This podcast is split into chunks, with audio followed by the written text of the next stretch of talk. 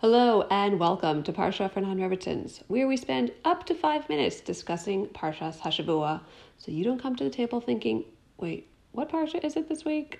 We'll start with a brief recap of the Parsha and then move on to a short thought. I'm Esther Kurtz, your resident non-Rebbitzin, and let's do this.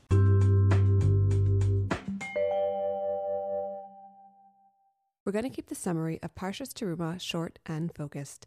It starts with Hashem telling Moshe to take contributions from Bnei Yisrael for the purpose of building the Mishkan. V'asu li mikdash v'shachanti b'socham. Make for Hashem a sanctuary, and he will dwell among them.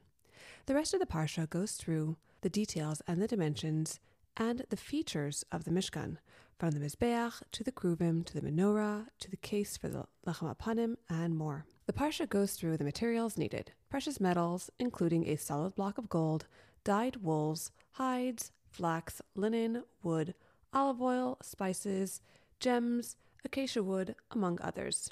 And that's it, it seems. But you know how much reality this Parsha creates. The Mishkan, our conduit with Hashem, which actions building it parallel the Brias Olam, forming the basis of Shabbos, and so much more. It's not that simple. Anyway, let's shift to a short thought. There's a classic question on this week's Parsha. Hashem tells Moshe to tell Bnei Yisrael, V'yikchu li teruma, to take for me teruma.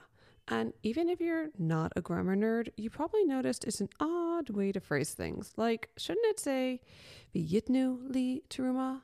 That Bnei Yisrael should give Hashem teruma? So there's a medrash on this week's parsha that says that Hashem told Bnei Yisrael that, quote, the silver and gold all belong to me, so make the Mishkan, give this donation, and don't say that it's your money because everything is mine. Ramosha Feinstein says that this is why it says v'yikchu, because you're not giving. The money doesn't belong to you. There's a Gemara in Baba Basra that tells the story of the king Munbaz who gave away all his storehouses to tzedakah. When questioned about doing this, he said, My father put away for others, I'm putting it away for myself meaning to say his father amassed money and passed it on to the next generation. Munbaz, by giving away his money to tzedakah, is giving it to himself in the form of schosim in the next world. This kind of reminded me of a story told of Sir Moses Montefiore and Queen Victoria. The Queen asked Sir Moses what his net worth was, and he replied that he'd get back to her in a few days. A few days later, he gives her a number, and she's a bit insulted, saying, Come on, everyone knows you're worth way more than this. Why are you giving me this ridiculous number? And Sir Moses replied, Exactly the point we've been making. This is a number that I gave away to charity.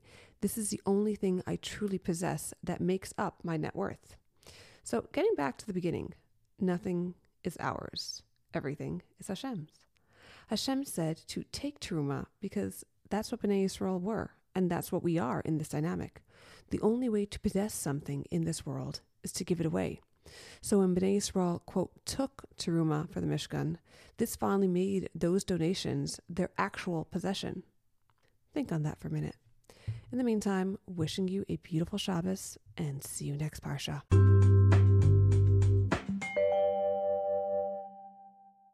Don't forget to enter this week's raffle to win cool non-Rebbitzin swag. All you gotta do is ask a question on this week's Parsha. No answer is needed. The form is in the show notes. Congrats to this past week's winner, Julie Meister.